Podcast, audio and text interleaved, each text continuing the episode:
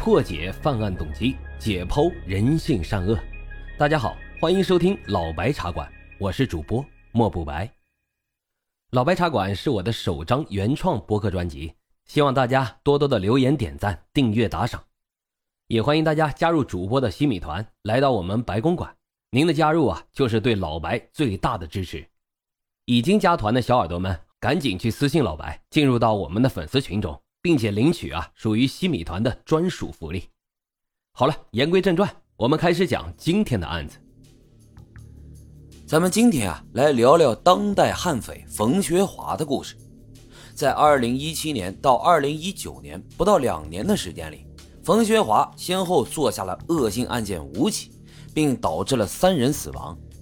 而不可思议的是，在现代化的刑侦条件下。他仍然成功逃亡了四百三十九天，并且他在逃亡的过程中仍然不知悔改，依然在持续的作案，给当地民众造成了极大的恐慌。警方曾经一度悬赏十五万元缉拿凶手，因此冯学华也被评为了当代的头号悍匪。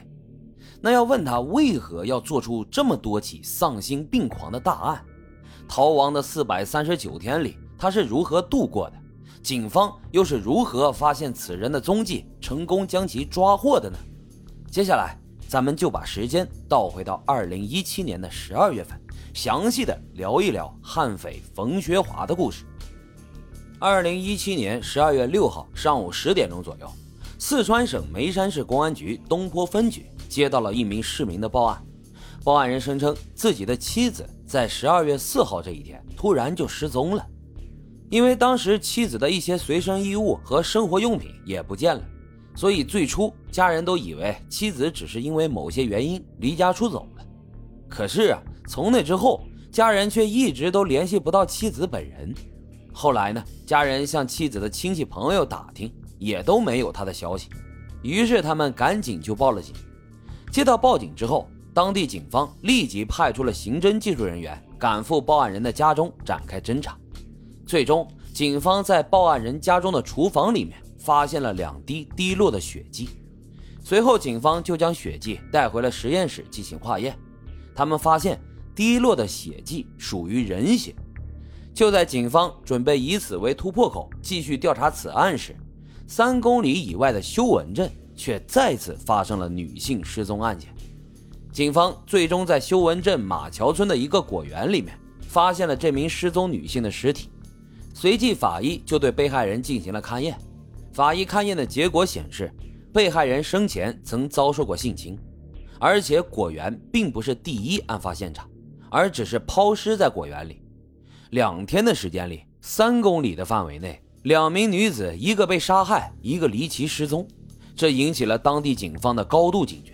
他们立即调集了警力，全力展开案件的侦破工作。警方兵分两路。分别在两个案发现场进行线索的搜集工作，很快在两个案发现场都采集到了嫌疑人的 DNA 样本。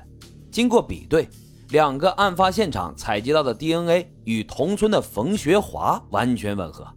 警方因此怀疑这第一起失踪案件当中的于某很有可能也已经遇害了。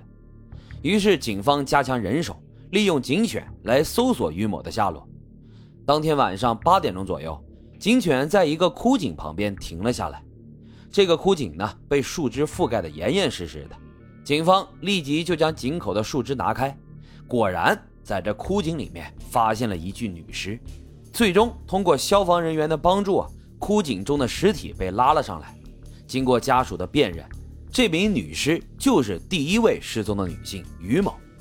鉴于案情重大，专案组随即成立。两名死者都是冯学华的邻居。于某家呢，离冯学华家不过百米，而第二名受害者还曾经跟冯学华一起外出打工，关系啊还非常不错。那么到底是什么原因让冯学华动了杀机呢？现在抓捕冯学华就成了警方的第一要务。在走访调查的过程中，警方了解到，冯学华晚上去了三苏乡的他的一个亲戚家里面喝酒，得到消息后。警方连夜组织了警力去他亲戚家，对冯学华实施抓捕，但他们还是来迟了一步。冯学华已经先警方一步逃往了三苏乡的山上去了。三苏乡的这个山啊，连接着陈沟水库和另外几个山，面积呢非常大。于是警方立即调来了大概一百五十名警力，加上熟悉地形的当地村干部一起上山搜山，对冯学华实行抓捕。同时呢，山下还留有蹲守点，防止冯学华下山逃跑。可是狡猾的冯学华对当地的地理环境非常熟悉，野外生存能力还非常强。警方组织如此大规模的搜捕，进行了一个多星期，不仅没有发现冯学华的身影，还让他逃离了警方的包围圈。随后，警方接到了报警，说冯学华在修文镇出现了。得到消息以后，警方立即又调来了三百名警察，会同当地的村干部对冯学华进行围捕。